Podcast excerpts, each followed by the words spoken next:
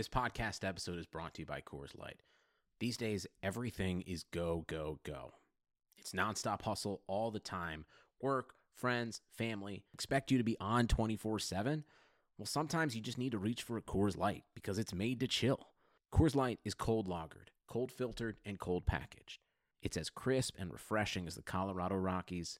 It is literally made to chill. Coors Light is the one I choose when I need to unwind. So when you want to hit reset, reach for the beer that's made to chill. Get Coors Light in the new look delivered straight to your door with Drizzly or Instacart. Celebrate responsibly. Coors Brewing Company, Golden, Colorado. Hey everyone, it's Dan Favalli. Remember to search Blue Wire Buckets in iTunes or Spotify for more N B A content.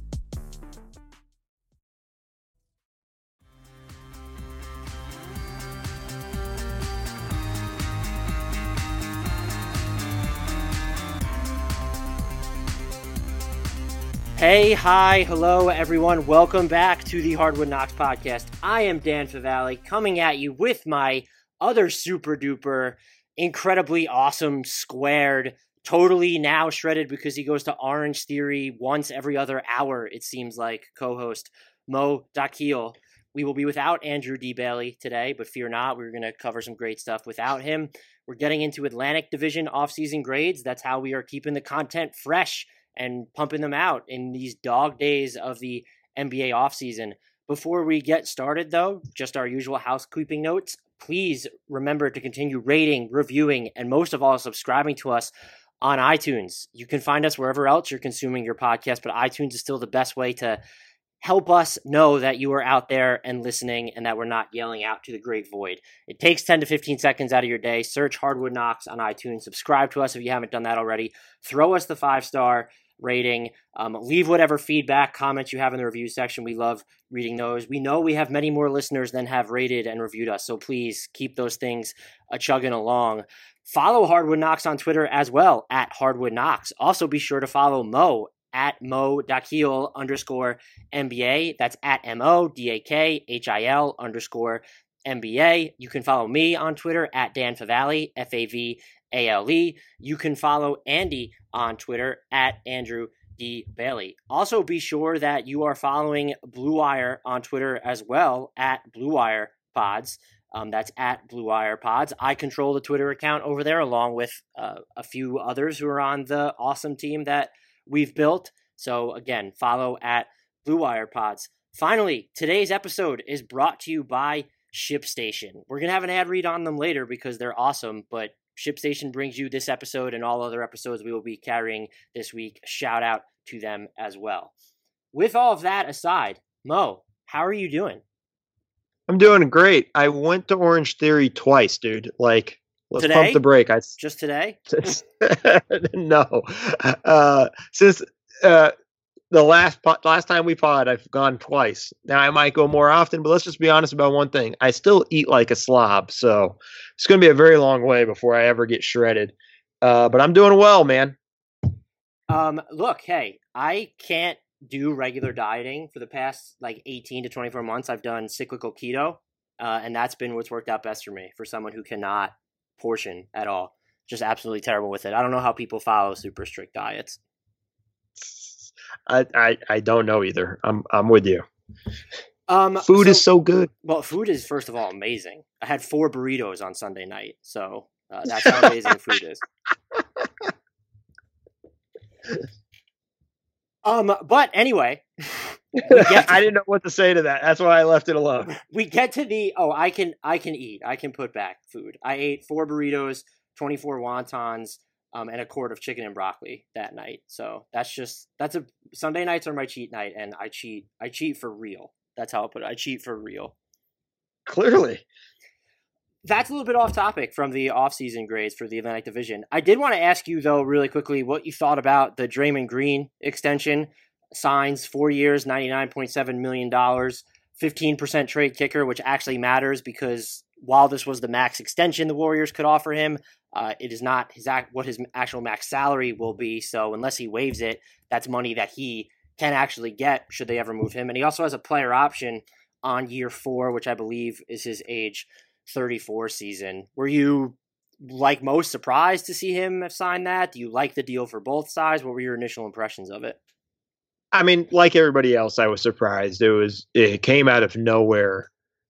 But I think it's good for both sides. I think it, if this is where Draymond Green really wants to be, he kind of had to take this this sort of extension. They were never going to give him like the supermax. Like everybody was going nuts, going like he cost himself so much money.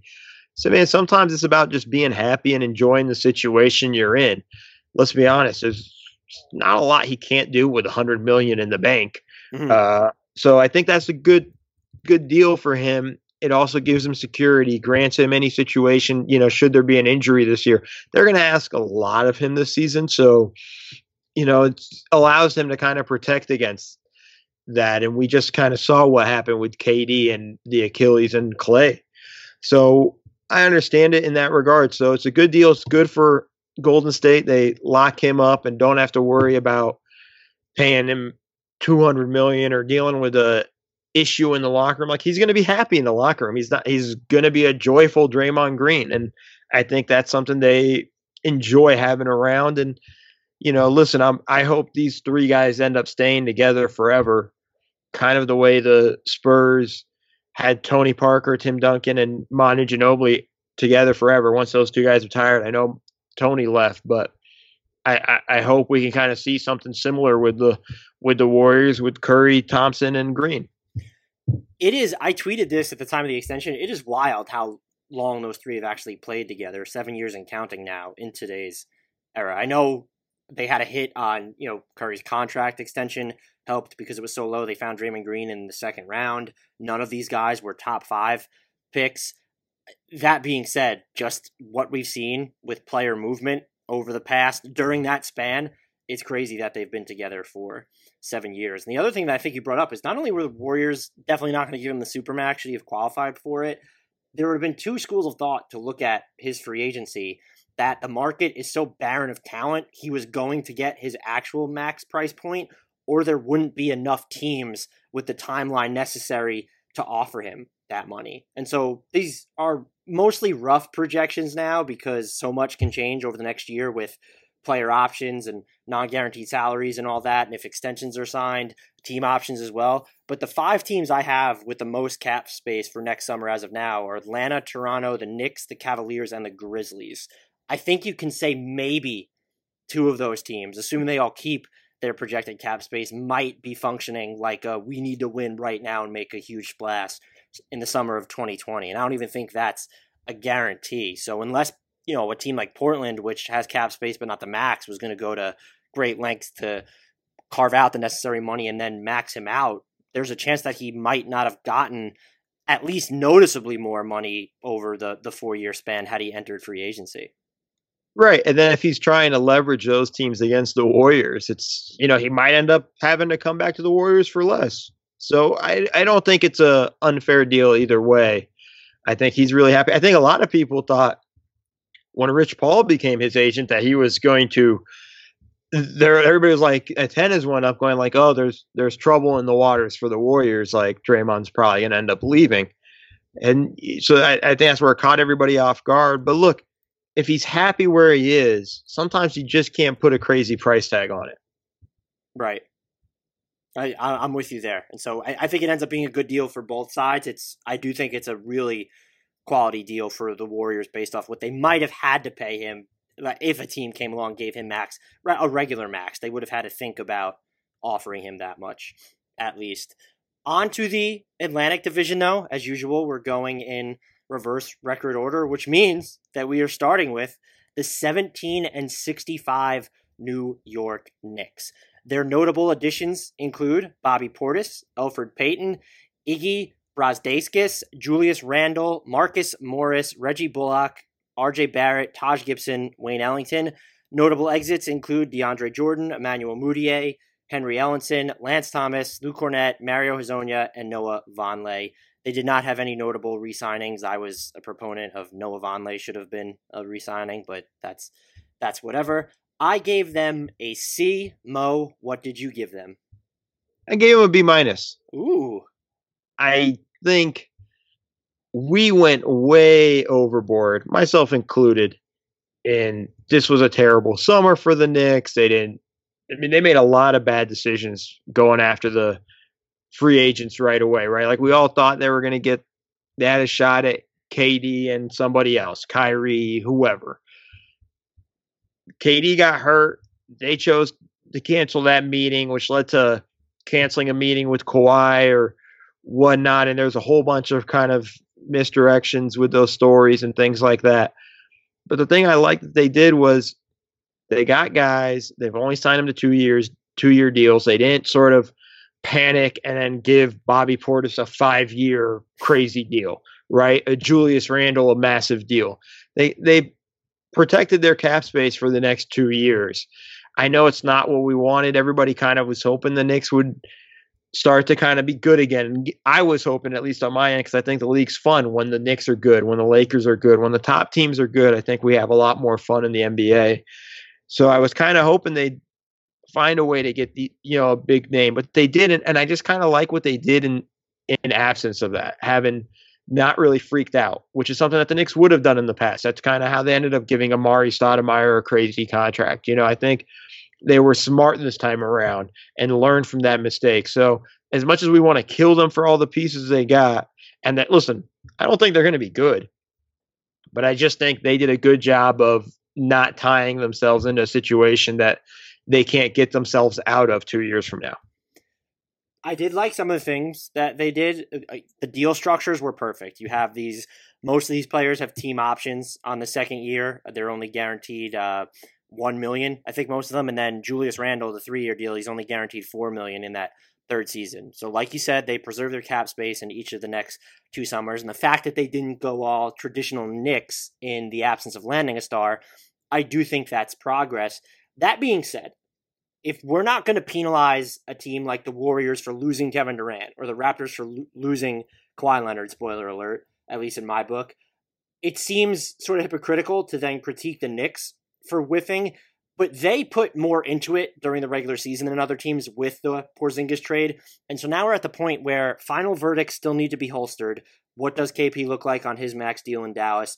What do those two Dallas picks turn into? Does Dennis Smith Junior turn into anything?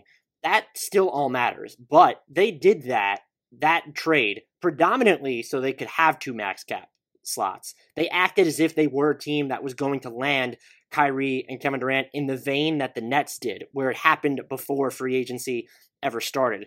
That they didn't also matters. The other thing, and I didn't hit them for that too hard, why were they not involved in the Moe Harkless dump or the Andre Iguodala dump? I know hindsight is twenty twenty and all that, but everyone and their third cousin's imaginary friend's third cousin knew that Miami needed to shed salary because they were getting Jimmy Butler in a sign and trade and the hard cap was kicking in for them. A team in the Knicks situation, the smartest teams, the most well-run teams, take advantage of those situations. And we saw it with the Grizzlies and, and Iguodala. And again, we saw it with the Clippers and what they did with Harkless.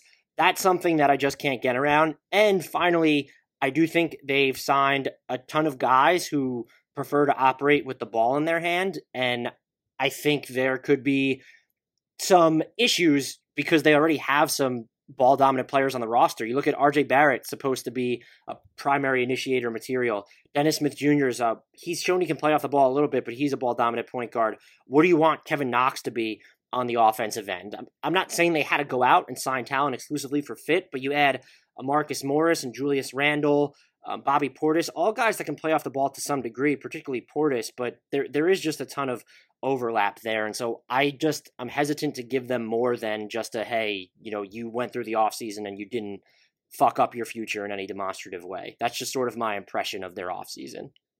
Yeah, and you made a lot of points. And I think the not jumping in for trades to collect assets was a massive mistake on their end. And I think that's something that really can't be forgivable. But if they turn around and are able to flip some of these young guys in the season for maybe an expiring deal and and a pick, that's something that's possible. If Julius Randle looks really great and a contender comes calling, going like, we really think we're a Julius Randle, I can't believe I'm saying this, away from a championship, uh, you know, they they can get a pick out of it. It's not totally out of the realm of possibility that they can flip these guys down the road for assets, but you're right. They missed opportunities for sure. I don't mind that the roster is going to be kind of screwed up because I don't think they're going to try to win. I think they're going to go back that route. But I want to go back to when they traded Porzingis. You know, we all but thought like, oh, they must know th- something. They're they're getting two guys. Uh, Dolan's incredulous interview where he's like, oh, it's going to be a great offseason for us and all that stuff. You know, like that's kind of uh, it was a bit risky, but it's one of those things. And I'm going to bring it back to the movie Draft Day, uh, a favorite in the Mo Dakhil household. I was about really. to say, you're bringing it back. Were we ever there to begin with? It's uh, it's a favorite of mine. If you if you've ever followed me or, or listened to me on most other podcasts, uh, there's a great line in the movie where they're trying to make a trade happen at, on draft night, and you know at the last second, a team changes the parameters of a deal, and the guy goes, "Oh no, no, that's not what we agreed to." And he said, "Hey, we live in a different world than we did thirty seconds ago," and I think that's kind of what happened to the Knicks in February. I honestly think there were signals that they were getting K D and, and somebody else, whether it was Kyrie or somebody else. I honestly think there were signals, and that's why they made that trade. And just the calculation and everything changed come June. You know, I don't, we, we kill the Lakers a little bit for, we, we actually don't kill the Lakers for waiting for Kawhi and missing out on free agents. I think this is kind of along the same lines of like, listen, man, trading Porzingis and two first-round picks for a possibility of getting K D and Kyrie, I, I, I, you do it. You don't hesitate if you think you have the chance to do it. And so I don't ding them for that. I just think there's there's areas where they kind of made a miscalculation, not jumping in on those trades to get Moe Harkless, which wouldn't have really cost them anything, collecting an asset. Like you said, those are things that worry me. But overall, I just don't. I don't think it was as bad a summer as we made it out to be. That's fair. I'm still going to ding them for the max contract stuff. I do believe. I know that Kyrie and K D will deny this, but I think that the tide changed for good because of K D's injury, or at least I think we have to entertain that that happened. Where maybe Kyrie always wanted to go to Brooklyn, and knowing that he was going to have to play the first year by himself, and looking at the Knicks roster when they didn't get Zion or didn't trade for A D. You then know that the Nets are a team that he can get to the playoffs with, whereas this Knicks roster plus Kyrie is not getting to the playoffs without Kevin Durant. And so that's definitely something to factor in. It's just, uh, again, the the giving up on a prospect like Porzingis, their best prospect in decades, you have to come out of that with something more, whether it was, hey, we use this cap space to take on assets that gave us picks, which they didn't. And I like the point you made about, hey, maybe they can flip these guys at the deadline. It's certainly possible, but I don't see at their price points next year for most of them, the following year, excuse me, I don't think it's a situation where you get a pick just for Bobby Portis unless you're taking back bad money in return. And I also don't know how many of those deals are going to be out there if teams don't want the flexibility of the team options because the free agency class is so shallow. And so I'm interested. That's something to monitor in February. A lot of moving parts here. And again, I think, you know, we qu- quibbled over just very minor differences in, in the grades. I don't think it was a terrible offseason for the Knicks. I know people have given them D's and F's in their report cards, but I don't think you can go that far. Yeah, that's, that's an extreme level. That brings us to the Brooklyn Nets, who, despite being fourth in the Atlantic Division, still won forty-two games. Um, their, their notable additions include a couple people. I don't really know if you've heard of them, but their notable additions include David Nwaba, DeAndre Jordan, Dan Favalli, Garrett Temple, Henry Ellenson, Jalen Hans, Kevin Durant, Kyrie Irving, Nicholas Claxton, Taurean Prince, and Wilson Chandler. Some notable exits include Allen Crabbe, D'Angelo Russell, Damari Carroll, Ed Davis, Jared Dudley, Rondae Hollis-Jefferson, Shabazz Napier, and Travion Graham. I did not have them down as having any notable re-signings. I gave them an A. What did you give them, Mo? I gave them a B. And the main reason why is I don't trust Kyrie. At the end of the day, I, he's a talented player. I have no question about his talents on the court. We saw what he did to a young locker room in Boston, and he's going to have a young locker room in Brooklyn. I, I'm concerned with that regard. I liked what the Nets were building with D'Angelo Russell and, and just kind of progressing. I thought they made a leap, made the playoffs, and it's a it's God, this is going to be a lot of movie references today. I'm going to have to figure out references for, for the other guys. I, it, it, it's like the movie when the, the nerd gets all cool and all of a suddenly the, he dishes his friends to go hang out with the cool crowd or, or, or hang out with the, uh, the hot chick starts to show him interest, uh, almost kind of like Teen Wolf sort of thing. And I think the, the Nets got some flirty eyes from Kyrie and immediately got excited and were like, we're all in. And so they had built a culture. They built a wonderful kind of organization. I, I loved everything they had done up to this point. I'm very concerned now for that culture that they built with Kyrie there. You know, I, I don't know if that's something that's going to stick. He's on a long-term contract. He's, if it goes bad, his, his value is going to be low because now it's going to be his second team in which he's torched a, a locker room, and he'll get blamed for it. I think anytime you do get K D and Kyrie, even if it's K D with a torn Achilles, it's not a bad summer. So, you know, I'm I'm just not going to go an A. So uh, I said B. Maybe I'll I'll give them a B plus, but I'm very concerned about them kind of throwing away their culture for the pretty girl in the room. And, you know, as we've seen in the movie, it never really works out right away for them, and they end up going back to their friends. So uh, we'll we'll see what happens in that situation. But that's kind of my take on the, the Nets. Did you just predict a Kyrie Irving for a D'Angelo Russell trade, them going back to their friends? That's what I heard in that. Oh, Dan, you're so annoying. Look, I... They took risks, and the the move I liked the least, by the way, was giving DeAndre Jordan four years and forty million dollars. I know that was part of what got you K D and Kyrie, each of whom took less to get DeAndre Jordan. You do not need to pay him, on average, eight figures a year when you have Jared Allen on the roster. You just don't need to pay him eight figures uh, per year in general. But oh, it was it was completely stupid. It, yeah, it, and it, it, it, they were held like a gun was held to their head, and they had to do it because of those guys. But I also want to, I, I would have challenged K D and Kyrie a little bit, going like, really? Like, are you not going to sign with us because we won't sign De- DeAndre Jordan? Right. Like, like they, that, seemed, that money feels like it could have been used on another useful player that was a better fit. But and Jared Allen's going to be a better player than DeAndre Jordan, or at least along the same levels. But now you've stunted his growth.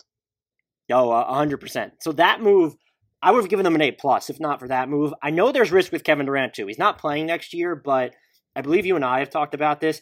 Even if you only get the version of Kevin Durant who can catch the ball and shoot over people, that's still an all-star just because of the size he has. And I look to what Rudy Gay has done in the aftermath of his Achilles injury. And for someone like Kevin Durant, again, who can shoot over everybody and who is just a better player than Rudy Gay in general, I actually don't think it ends up being that too big of a risk. The bigger one leap is Kyrie, as you pointed out. This is definitely a flex uh, on their part because of the culture that they've built behind the scenes there, which is absolutely fantastic. And the fact that they've done it while enduring turnover, at least through those first three seasons with, or or excuse me, part of those first three seasons with Kenny Atkinson there, is is again pretty incredible because you have to build these relationships with players and Uh, their families and then agents while you're also kind of turning through a bunch of the roster. Not so much last year, but in the preceding two years. That's impressive, and, and part of the reason I'm not worried about it. The other thing I think matters here, too, is that this is the first time in his career that Kyrie Irving has gotten a pick where he gets to play, and I think that ends up helping it because for all the reasons you laid out, his value sort of tanks if it doesn't work out here, and at that point, he has to sort of know that as well. So I think he would be just a little bit more committed to making it work. He's now not just chosen his team, he's chosen his superstar partner over the long term. And I just like, in general, the moves they made on the margins. Uh, David Nwaba, really good defender, just can defend basically positions one through four. He hit over thirty-five percent of his wide open threes last year. If he can knock down those open looks, he'll be able to stay on the floor longer, I think, than people realize. I still like Taurean Prince, even though he really can't hold on to the ball when he's trying to run anything in the half court. Uh, Wilson Chandler, just a good veteran to have. I like Garrett Temple as sort of this, not a secondary, but maybe a third or, or fourth guy who can handle the ball if you need it, but while also sort of playing the wing spot, but is kind of a guard, and he's shown he can shoot off the ball. I like this roster in general, and so while I don't think you can build the Nets as bona fide championship contenders without K D, I kind of do think they're going to be a little bit better than people expect from them without him. Yeah. The the flex you're talking about, too, like them bringing in DeAndre Jordan into the fold almost shows a crack in their culture beginning to happen already. Now, it might be just a small, little, little, tiny, tiny, tiny. I don't even know if it's maybe I don't even know if it's a crack or a fracture, but it starts. You know, it already started right there. I love the Nwaba stuff. I've been a Nwaba fan since he was a Laker. I actually know his high school coach here in L A. He's an L A kid. But man, like there's, I think they're going to be a play. They're, they're going to be a playoff team. The East is just so bad. I mean, they might even be a third seed, depending how bad the East goes. The, I just, I, I just, I'm worried about the culture they built, and I'm more worried about it in a long run. They might even have a successful season this year. Then it gets really interesting on how do you incorporate Kevin Durant. And like you said, we don't know what he's going to be like when he comes back. But how do you incorporate Kevin Durant into the situation? Because Kyrie's going to have to lighten his load a little bit and to make room for him and things like that. And we we don't necessarily know how well that's always going to work out uh, a year from now. So my concerns are almost more long term. But I'm just I just I don't trust the kid, man. Fair, firm, but fair. The next team. Boston Celtics, a complicated offseason. Third in the Atlantic Division. Hold on, did you just Mills Lane me? Did I just what? Mills Lane me? Do you, does anybody know who? Uh, well, this is not live or any. It's only you on the call, so that's a dumb question. But do you not know who Mills Lane, the the referee, the boxing referee, used to be? No, was it Mills Lane. There was, there was. I'm pretty sure it was him. He used to end every time boxing. He used to be like, "I'm firm, I'm, I'm firm but fair." So when he said that, I was like, oh, wow, I got a Mills Lane. Then, yes, reference. That's what we'll call it. You definitely just got Mills Lane, and then you polled the audience that we do not have about it. So that live audience that you polled that we do not have about it. Spectacular stuff from Mo Dakhil. We will anxiously yeah, await your next movie reference. Damn. The Celtics, third in the Atlantic, forty-nine and forty-three last year. Like I said, in the lead-in for them, a complicated offseason. Notable additions include Carson Edwards, Enes Kanter, Grant Williams, Kemba Walker, Romeo Langford, Taco Fall, Tremont Waters, and Vincent Poirier. Notable exits include Al Horford, Aaron Baines, uh, Gershon Yabusele, Kyrie Irving, Marcus Morris, Terry Rozier. Their notable resignings include Brad Wanamaker and Daniel Tice. I gave them much to the discontent of people who are not Celtics fans when I published my report card grades at Bleacher Report, a B minus. What did you give them, Mo? I gave them a C. I we're, think we're pretty close on all of these. It's funny that the Nets are the one that we differed on the most so far. Yeah, and I think I, I bumped my grade up to a B plus, so we're actually pretty close on it. I just think the Kyrie thing really bothers me uh, more because, again, pretty girl flirts at you, flirts with you, and you immediately jump at it, and turns out that was. Do you was think the... it's gonna not work out? Is that your prediction, or are you just sort of in this you don't know if it's gonna work out stage? I'm I'm wavering in between the two.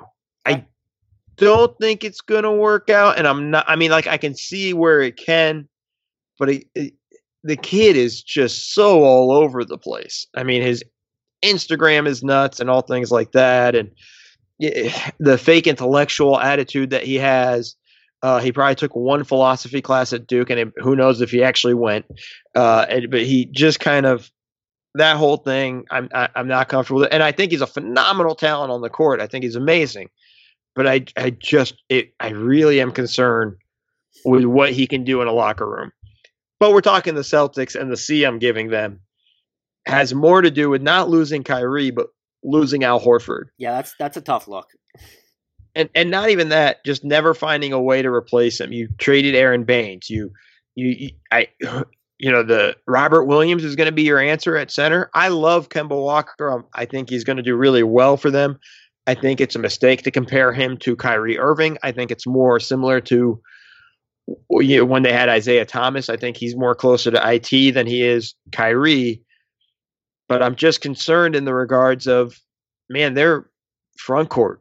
It's just, I mean, Enes Kanter, that's nice, but like, where's the defense coming from? Is that nice? And for all this, well, that's nice. It's cute. cute. It's cute. How about there that? You, go. Um, you know, but the where the defense is coming from in that front court is going to be a big question mark for that team. And I don't think Robert Williams is ready. I don't think uh, D- Daniel Tice, I don't know if that's the guy. Um, and the bigger, the, the thing that's really going to come out is all the small things that Al Horford did that the, the few Celtics fans who didn't appreciate him are going to realize this is the stuff he did, and they're going to miss him for that. And I think that's a real big concern. I think they might be even better than they were last year, but the, the questions on what they're going to do defensively is something that really scares me.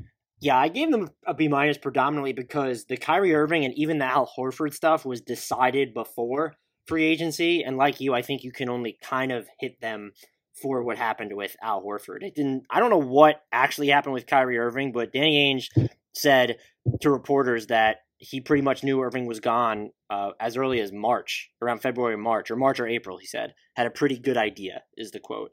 That's just from the guy who said it in October, I want to resign here and I want my jersey retired here. Just a, I would love to know what actually happened, but behind the scenes there, was it just a generational gap between him and their other kids? But it seemed like he was just gone. And so they rebounded nicely um, by getting Kemba Walker.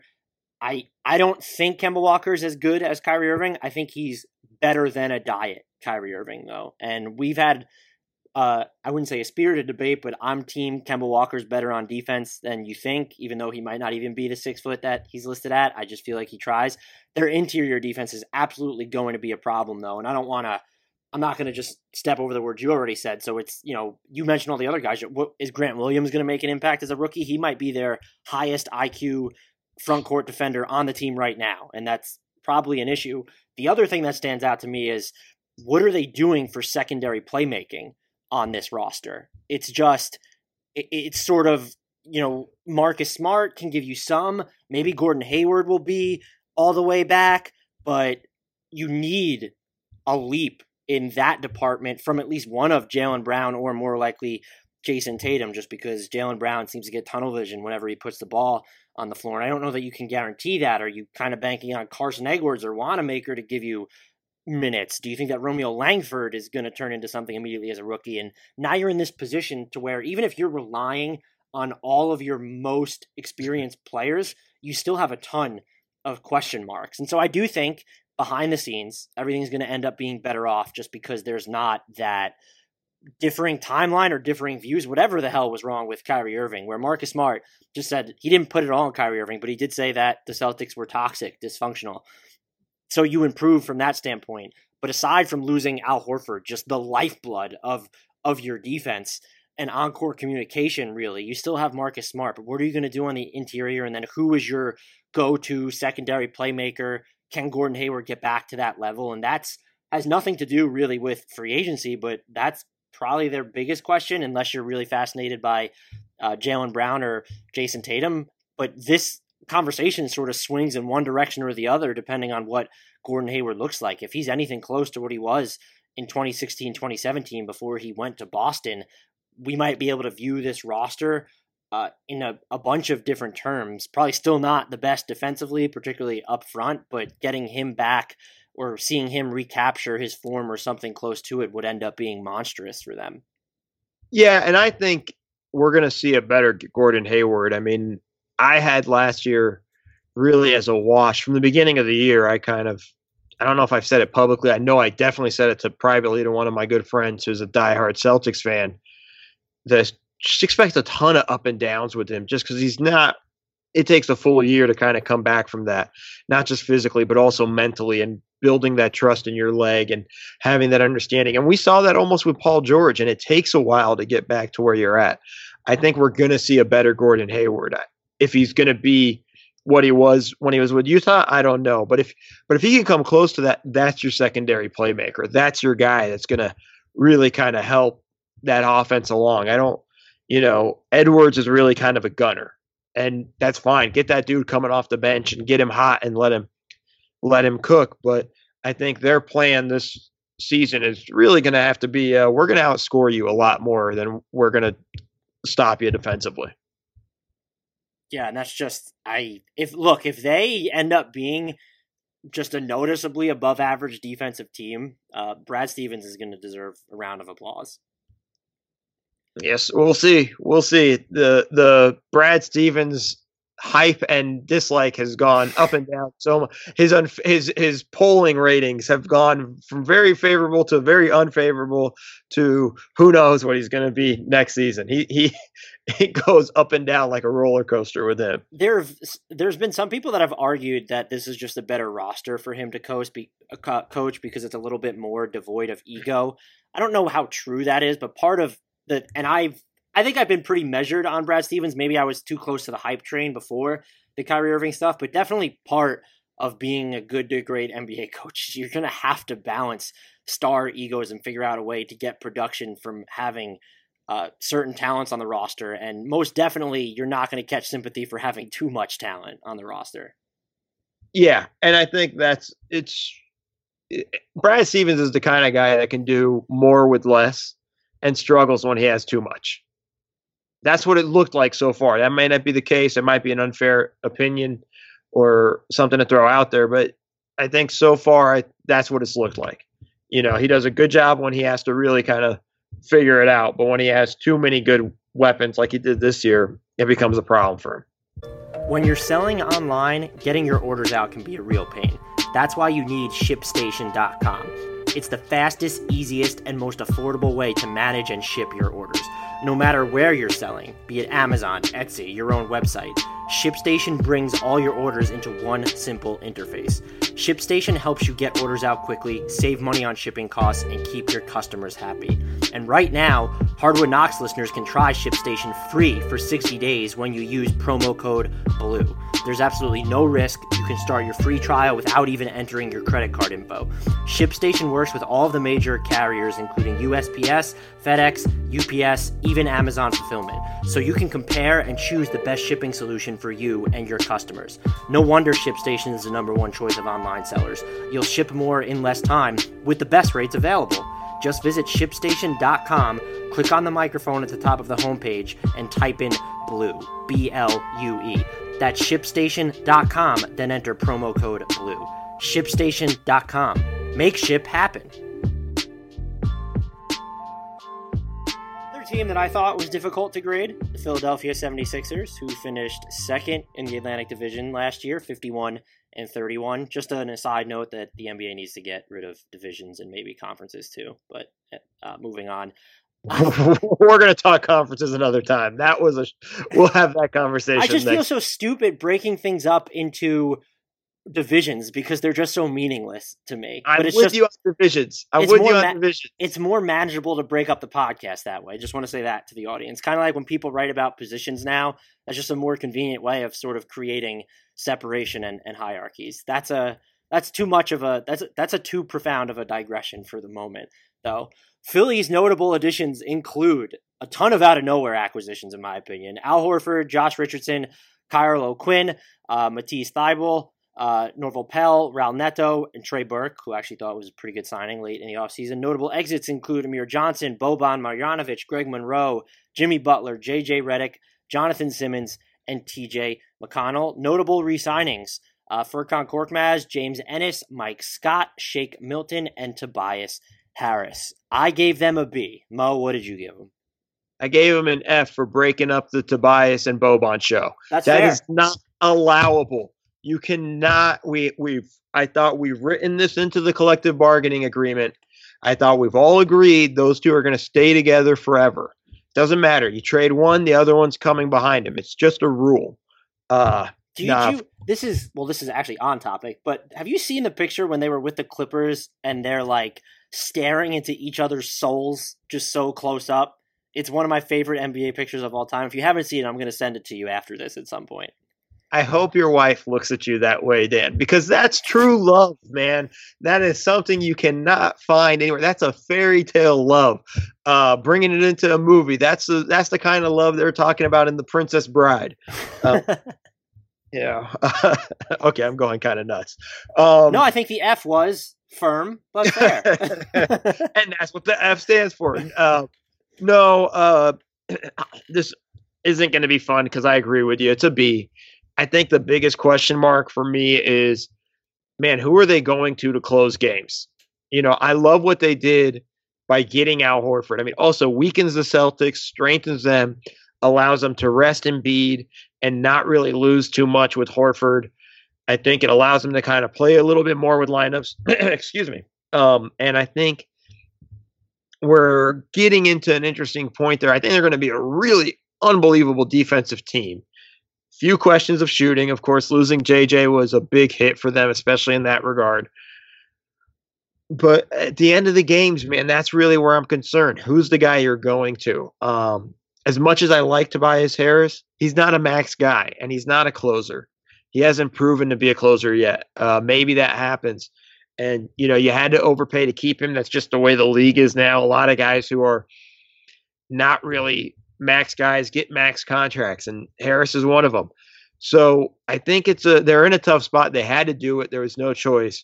Um, And, but I think they're going to be a really good team next year. I think they have a chance to be a top three defense just with what they got. And, you know, they're huge.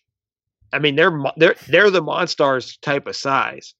And as teams are going to go small against them, you know, they're going to have a hard time, you know, rebounding against a team this big. And, you know, a lot's going to hinge, fair or unfair, on Ben Simmons and his development. And I don't even need Ben Simmons to have a jump shot. I don't even need him shooting threes. I need him to make free throws at a better clip.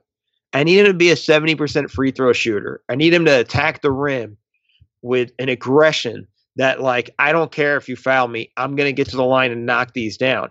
Because there's a lot of times, especially in the fourth quarter, where he kind of shies away from contact and, and attacking the rim because he's afraid to get fouled because he's not comfortable at the free throw line yet. I I think that's where that really hinges for them, is Ben Simmons' development. It doesn't necessarily mean he's going to come out and shoot threes or whatever or hit mid-range shots. And I know everybody went nuts with the video that came out. But really, I just need him to make a respectable amount of free throws. And I think we'll see a massive improvement in the team that from there. The, the closing thing is certainly an issue for me too, as is the Ben Simmons thing, obviously. I'm very interested. I know Sixers Twitter has been pretty adamant about tweeting out the – the numbers for the Sixers when Embiid and Simmons have shared the floor. And I get that they're good. Just sort of introducing Horford creates this weird offensive dynamic. It's going to be, it's going to be fantastic defensively. It's just going to work. Uh, and as you said, the Sixers are huge. Um, they, they only have one player in their projected starting five who is shorter than six nine. That is Jeez. wild. Uh, and it's Josh Richardson, who's six six. So it's not even that's like ridiculous. He's, yeah, that that's just absolutely nuts. Um, This is what I kept coming back to. It's sort of a push and pull. Last year, the Sixers blasted opponents by ten point seven points per one hundred possessions with an elite defensive rating when Embiid played with Mike Muscala before he was traded. Now he gets to play with Al Horford. The upshot there, and you sort of already touched upon this, seventy percent of those Muscala Embiid reps came with J J Redick on the court. They just don't have that release valve anymore, someone to replace his combination of shooting, handling, and off-ball motion. And that's where maybe the Simmons and Embiid relationship starts to turn a little bit if Simmons doesn't bust out something resembling a reliable floater, or maybe where he can just, you can't bank on fouling him if he gets too close to the rim because he's hitting his, his free throws at a higher clip. They need something like that from him, especially down the stretch of close games. And it's, they have so much talent, Ben Simmons included, and you can correct me if I'm wrong, but when it's crunch time in the half court, face up wings and guards are just the most valuable weapons. Those guys who can stroke jumpers off the dribble against these set defenses. They had it in Jimmy Butler. Maybe they have a facsimile of one in Tobias Harris, but now they just don't have a clear cut one. And you can say maybe Josh Richardson can do a little bit of it. That wasn't his bag in Miami. It shouldn't be his bag in Philly. And I, as you said, I'm just interested to see how they handle the pecking order, and are they going to be put in some awkward spots where maybe that huge trio of Simmons, Horford, and Embiid doesn't work functionally on offense later in games. It should work overall because Embiid is willing to shoot threes. Al Horford can actually hit threes as opposed to Embiid, who has not shot well since his rookie season. So there are things you can do where it'd be fine, I think, for, you know, the first forty-three, forty-four minutes of the game. The crunch time pecking order and just the spacing in general is is going to be a biggie for them. And, it, you know, even if they didn't have to give Landry Shamet up in the Tobias Harris trade or something, just would have been huge for them looking at this roster now, because it seems that's what they need the most. Even with Kyle Korver, it was like, you know, he's not great anymore, but just having that sort of pinball guy, he's not going to handle the ball, but having someone who just fly around in the half court, that might have just helped them a great deal more so than it would have for most teams. There's a, a couple of things I want to hit on that from what you said and some stuff I kind of forgot to say.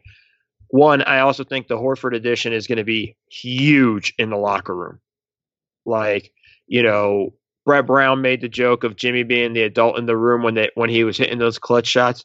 You know, Horford's going to be the adult in the locker room, and that's, I think, a very steady presence. I feel like everybody fully respects him. Oh, that's why Boston's locker room was so together last year?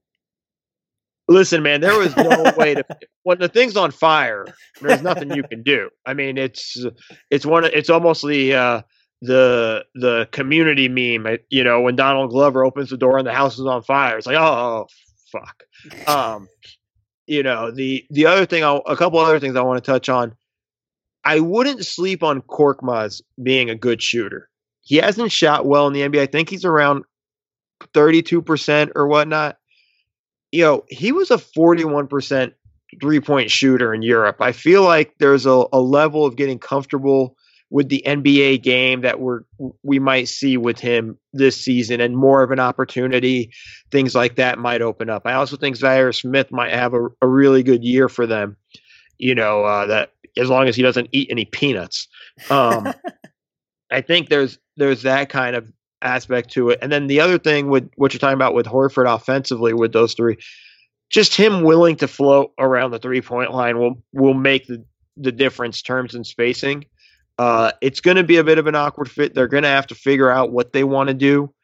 Uh, Coach Brown's not, it's not going to be easy. And there's going to be an adjustment period on the offensive. The offense might look terrible for the first month. Like, Philly fans, you guys have a habit of freaking out. You might want to just kind of relax for a little bit and let let it come together. Let them figure these things out, because this is going to be a bit more complicated than normal. But I think they got a couple of interesting pieces in that regard. I, again, I think Korkmaz is going to have a pretty good year shooting the ball. I think there's just a comfort level I kind of feel is coming with him. And it's going to be an interesting year for them.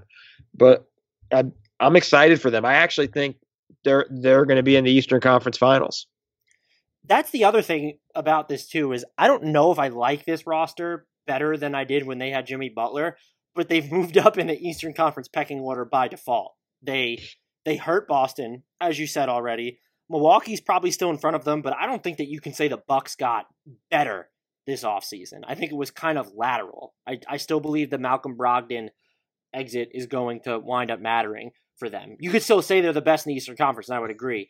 Um, the the Nets, they're they're going to be really good, but they don't have their the best version of themselves yet. And then the Raptors lose Kawhi Leonard. They'll still be good, but they probably won't be great. And then what are the Pacers going to be uh, until Victor Oladipo comes back? And even after, since they don't really have the traditional, I, I hate saying true point guard, so just a traditional primary uh, initiator.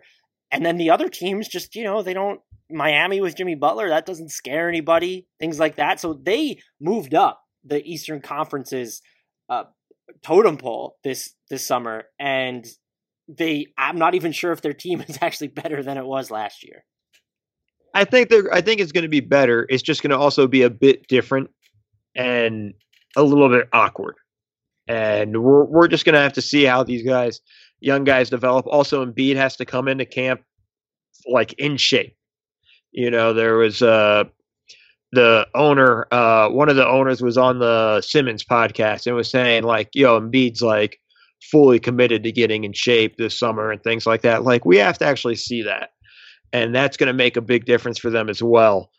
Uh, you know, I think they're going to be just a little bit better, but it's also going to be different, because I think they're going to be, I think they're going to be great defensively. Could you imagine what Embiid would be like if, if he's in shape? Just because he was a plus-minus demigod during the playoffs, and we're talking about him not being in shape. And the thing we didn't really touch upon with Al Horford is now you've just Joel Embiid-proofed yourself. It doesn't, it matters if he's out, but it also doesn't. Like, you have not just someone to come in and, and take the reins, you have, like, the, the best replacement of like, in theory, I don't like, unless you want Anthony Davis next to Joel Embiid, and even Al Horford just as someone who can jumpstart the offense. And uh, again, I'm not trying to say he's better than Anthony Davis, but I'm just, as an alternative to Embiid, if he needs time off and you know Embiid is only going to play in, you know, sixty, sixty-five games a year, if that, and that he might be a risk if if his knees act up to, to even miss playoff time, to just have Al Horford is such an unprecedented comfort in that situation. It's huge. It's huge. I mean, there was, we saw the problem with their, their depth, uh, lack of depth with big men in that Toronto series. I mean, it just became such an issue that they really couldn't afford to have him sit on the bench. So, you know, that's just going to be, it makes a huge difference. And then staggering minutes and things like that. It's just going to really going to be an interesting opportunity for them. You know, it's, it's, it's they're, they're going to be fascinating to watch. I'm not a fan of raw plus minus per se, but I looked this up while you were talking really quickly. The Sixers with Embiid in the playoffs last year, plus one forty-three when he's on the court. When he was off the court, minus one oh seven. So that's just I mean, raw that, plus minus, because it was a small enough sample where I said, let's look at raw. That's, that's again, wild, the overused word of this segment. Yeah, that, that's absurd. That does it for the Atlantic Division. We did not have Andy's grades. He his, whoa, his, whoa, whoa! Oh my God, I forgot about the Ra- wow. Toronto is uh, that's not going to do anything for any Raptors fans. The champion doesn't get respect. That is that is disrespectful on my part. I deserve all the hate. Leaving it in there, of course, um, because I'm an idiot. Toronto fans, that was Dan Favalli. Not Mo. It's that spelled Dan. Dan Favalli, spelled M O D A K. Um, the Toronto Raptors, if it helps, I was kinder to them than a lot of other people were in their offseason grades. Notable additions for them include Cameron Payne, Devin Robinson, um, Duane Hernandez, Matt Thomas, Rondae Hollis-Jefferson, Stanley Johnson, Terrence Davis. Notable exits, Danny Green, Jeremy Lin, Jody Meeks, Kawhi Leonard. Notable re-signings, Patrick McCaw. I gave them a B. What did you give them, Mo? Yeah, a B. I mean, I don't know what the expectations were. We, we, I expected Kawhi to leave all year.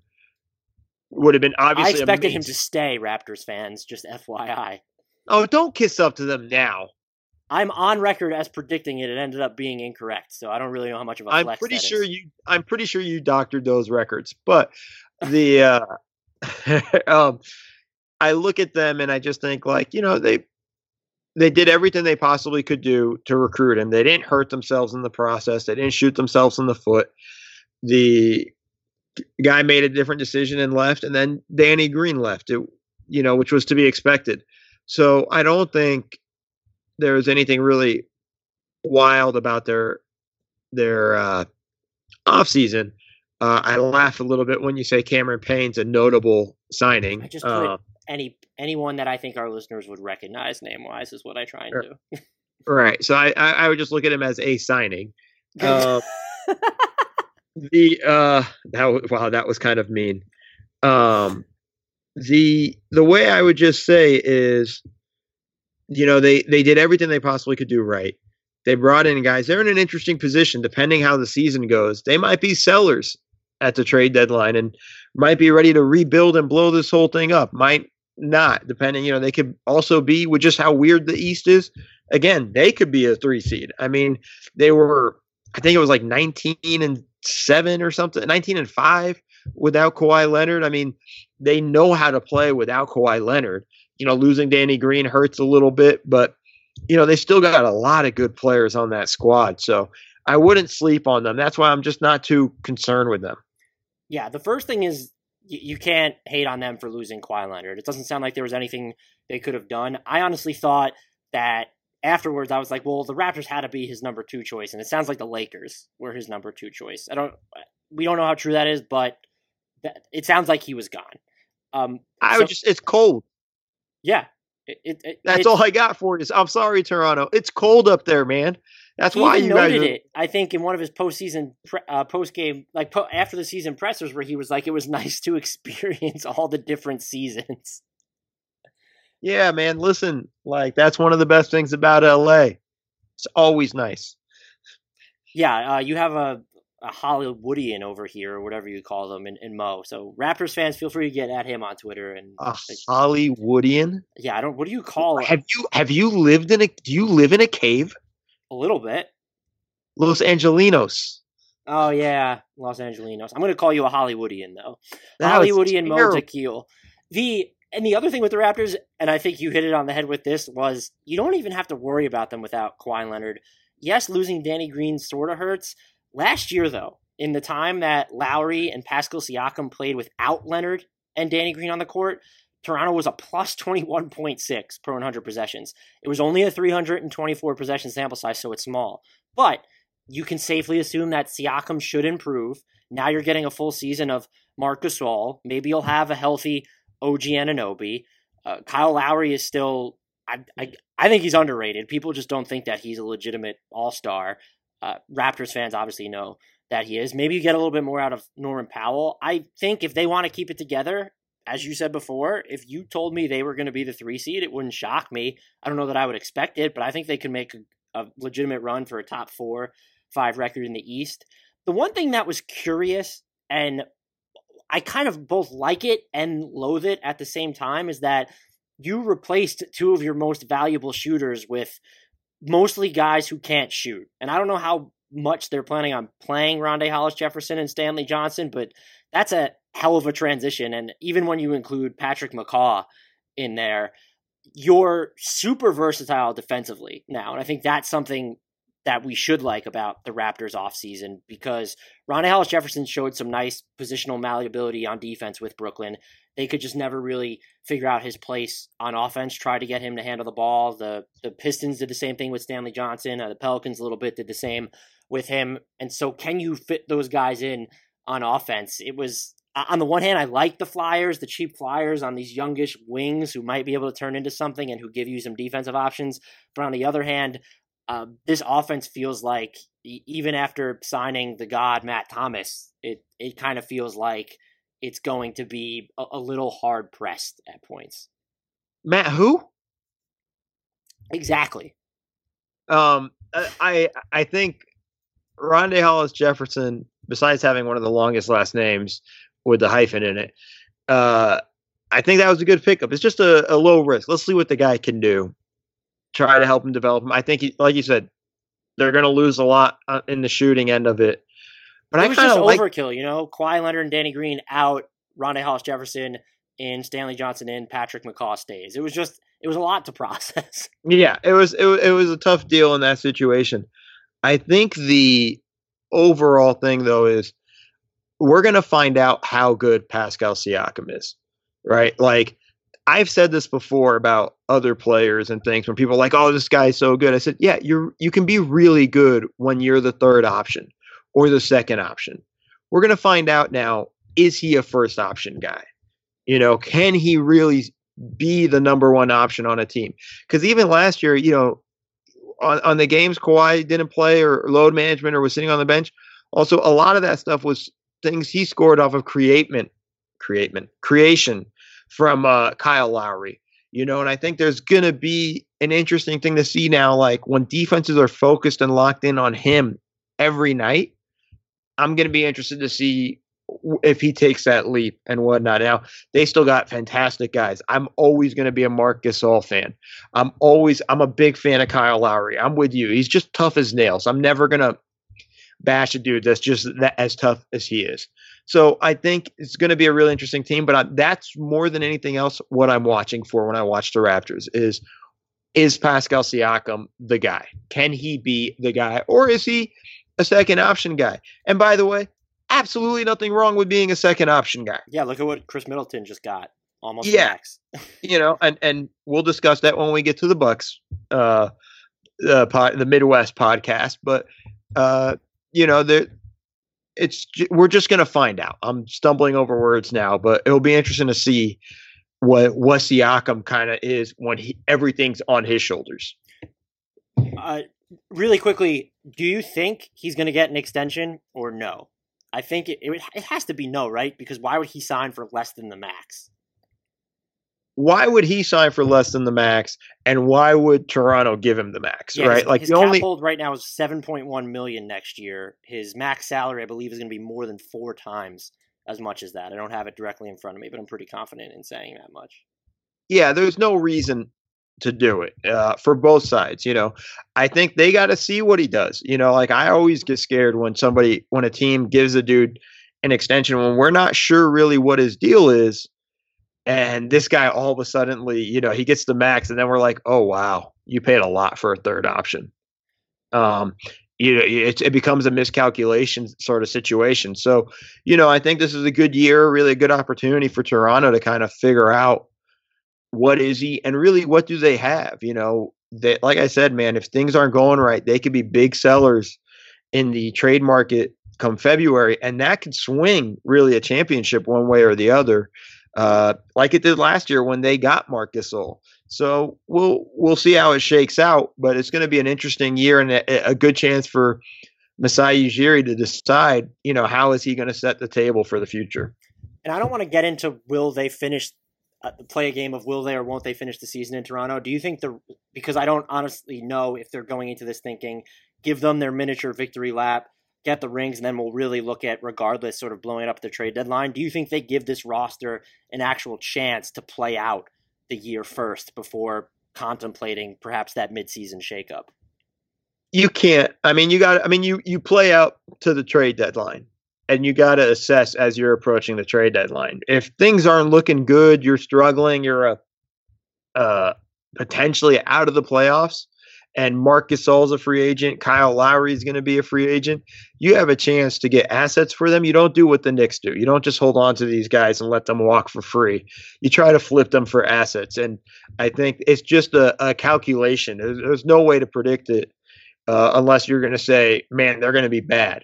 And I don't think they're going to be bad. I think it's going to be a, a, a interesting where they end up at that point, where they are at that point. It's going to be a, a, a moment sort of where Masai is going to have to calculate, are we good enough? You know, can we, can we really do this? Or, hey man, we had a great run, dude.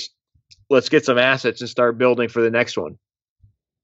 Yeah, that they're going to be interesting to monitor because I still think they could be pretty good with, without Kawhi and at least make it tough for Masai to make that call to blow it up. That'll do it for the Atlantic Division for real. Now we, we have covered all five teams, not just the four that I thought we did. We, I mean, you. I mean, by the way, I mean that's about as uh, xenophobic. It's uh, just ignore the Canadian team. Only care about the American. Come on, Dan. What's wrong with you, man? I, I genuinely apologize to to the Raptors fans that listen to this podcast. I make no apologies to Mo, who was an awful human being. Until next time, I leave you with a shout. I leave you with the shout out to the one and only Kyle Anderson. Andy's guy gets no shout out because he's not here. But Mo, my man, Jalen Brunson, I see you, baby. Big year for you in Dallas.